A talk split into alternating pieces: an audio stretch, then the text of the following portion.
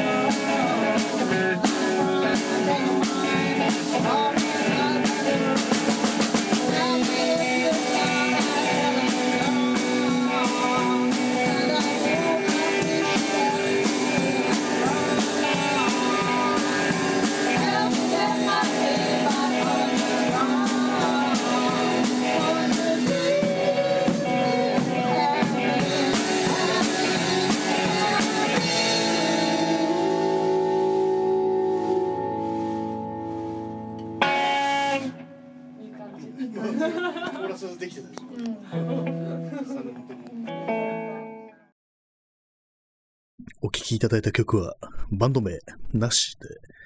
ビートルズの1965年のヒットナンバー、ヘルプのカバーでした。ちょっとね、臨場感というか、リアルが心情の放送なんで、後ろのね、会話まで含めてお聴きいただきました。いかがでしょう？荒削りな演奏の中に輝きがあるかどうかね、置いといて、こうみんなで集まって楽器をプレイしたり歌ったりっていうのは実に楽しいことだと、このウイルス化の中で忘れ去っていた人間の熱というものが伝わってきませんか？来ませんか？そうですか。ありがとうございます。えー、そうなんですよね。考えてみれば、あの、バンド名がないんですよね。決められなかったんですよね。まあ、今から決めれ、決めればいいじゃんっていう、そういう話なんですけども、ちょっとね、あの、メンバーと話し合ってみようかなんていう、そういう気分になりました。えーね、このヘルプっていう曲はですね、タイトル通り、助けてっていう、そういうことなんですけども、この,、ね、この曲を作ったのジョン・レノンが語るところによれば、みんなはこの曲をただのアップテンポのロックンロールだと思うだろうし、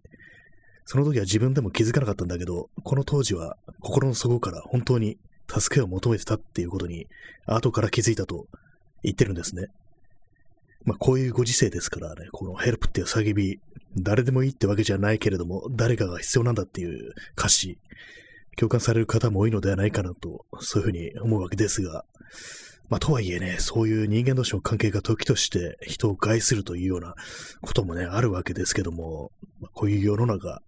ね、これがもうねト、トレインスポッティングの登場人物だったら、おい、とにかく一発決めようぜってね、麻薬やるぐらいにはどんぎまってくるような、まあ、そういう情勢でございますね。もうね、ふとね、気づくとこういうね、なんかマイナスの情報に行ってしまいますけどもね、まあ、いかがでしたでしょうか？ Help、ビートルズ Help、皆さんも Help ってね、もう言いたいような気分の時が多いんじゃないかなとね、私も思ってます。私もそうですっていうね、そういう話でございました。ね、いかがでしたでしょうか？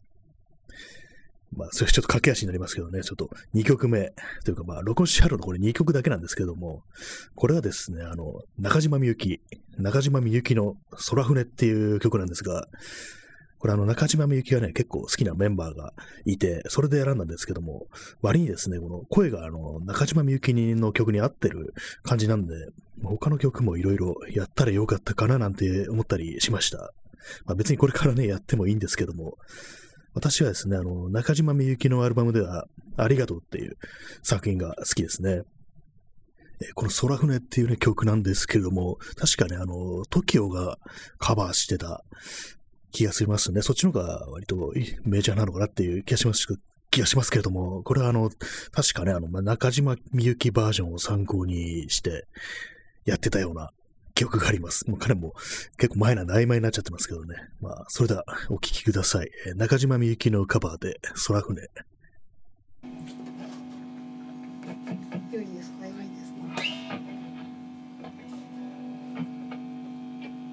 すそう。すいません。じゃあ、ああの、タンタンタンタンタンタンって足でやります。見てます。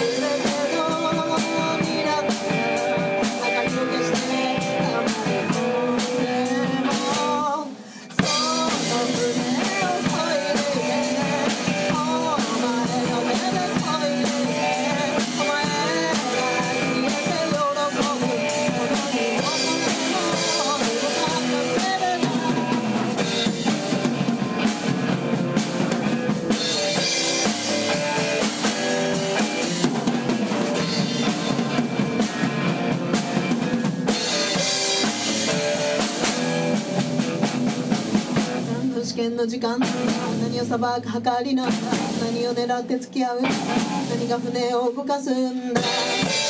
何の試験の時間何を裁く計りな何を狙って付き合う何が船を動かすんだ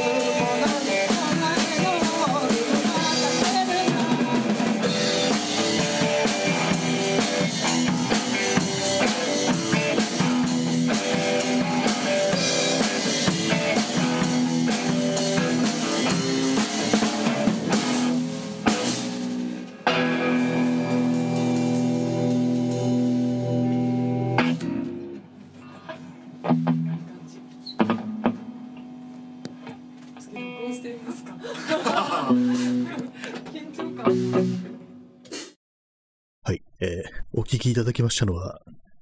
バンド名なしで、中島みゆきのカバー、空船でした。いかがでしたでしょうか、ね、これもね、あの、まあ、臨場感というかね、そういう感じで、あの、前後のやりとりまで録音して流してるんですけども、結構ね、あの、まあ、録音するとなると本当すごく失敗するというか、まあ、失敗、以前の問題でね、あんまり、もう私のね、ギターとかメタメタなんですけども、っぱりね、緊張しますよね。あの、録音スイッチ押すとどうしてもなんかね、これさっきまではやんなかったようなミスが出てくるっていうね、そういうことがありますね。そう考えると、あの、ライブとかね、やってる、ね、音楽やってる人でライブやってる人って本当すごいな、なんていうふうに思いますね。自分がこう、仮にね、こう、バンドとかで、人前で、こう、ライブやるなんてことをね、全然考えたこともないですけども、本当に、スタジオに入って遊んでるっていう、そういう認識なんで、ね、それがあの、もしね、こうステージみたいなところでやるとなったら、一体どうなってしまうんだろうなんていうふうに、そういうことを考えたりするところですね。このバンドの編成っていうのは、あの、ボーカルとギター、ギターが私ですね。と、あとベースとドラムって、まあ最小限の構成ですね。まあギター、ベース、ドラム、ボーカルっていう、そういう構成なんですけども、いかがでしょうか。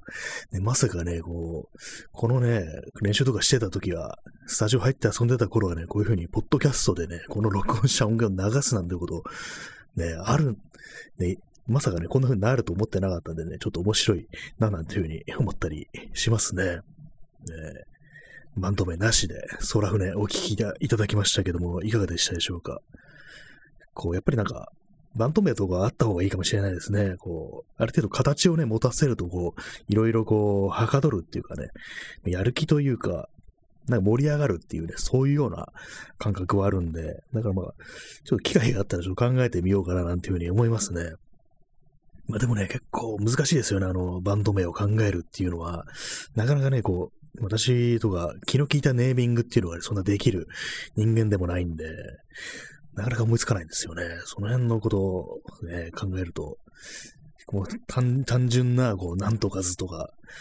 ね、それ以外だと本当、わけのわかんない、ふざけたようなね、意味不明なのばっかり思いつくような感じでね、もうなんか、何かしらこうね、気の利いたね、バンド名っていうのをちょっと考えてみたいな、なんていうふうに思ったりしておりますね。まあ、そういうわけで本日はあの、満を持してね、今日音楽、もう前後、番組のね、開始、終わりもね、音楽入れるつもりでいるんですけども、それに加えてあのね、自分のね、遊んでたね、バンドの音、ね、練習した音源を流すっていうね、そういうようなことをついにやりましたけども、ね、多少はこう、ラジオっぽいね、放送になったでしょうか。ちょっと今日はね、いろいろ普段と趣向を変えてやってみたんですけども、やっぱりね、それなりにこう、手間がかかるというかね、こういつものね、あの、 Audacity というソフトじゃなくて、今日は REAPER っていうソフトを使って録音してるんですけども、やっぱりまあ、それなりに、こう、ね、手をかけると、まあ、面白いというか、そういう感じになってくる。まあ、何か楽しもうと思うんだったら、もうちょっとね、あの、腰を据えてっていうようなね、そういうようなところもあると思うんでね、もう少しこれからは、まあ、予告通りね、ちょっと少しラジオっぽい放送にしていきたいな、なんていうふうに、そういうふうに思ったりしてます。えー、というわけで、お送りしてきました。第124回いかがでしたでしょうか？最後にお聴きいただくのは、レイ・マーティン・オーケストラストリングスの1964年のアルバム、ダンシング・アフター・ダークから、3 o'clock in the morning。この曲でお別れとさせていただきたいと思います。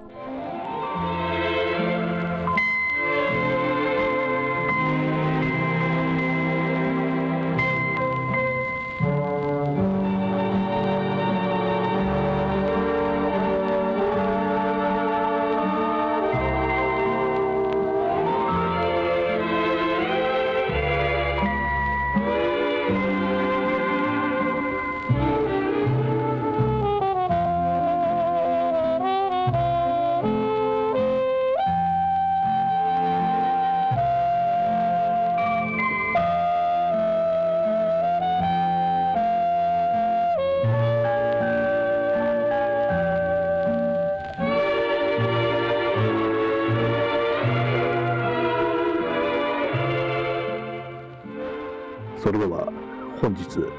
1月24日日曜日の放送をすべて終了いたします。どちら様も日の本、戸締まり、ご用心してお休みくださいませ。どうか皆様にとって明日という日が良い一日でありますように、2021年のネオ東京から本放送をお送りいたしました。それでは、さようなら。Thank you.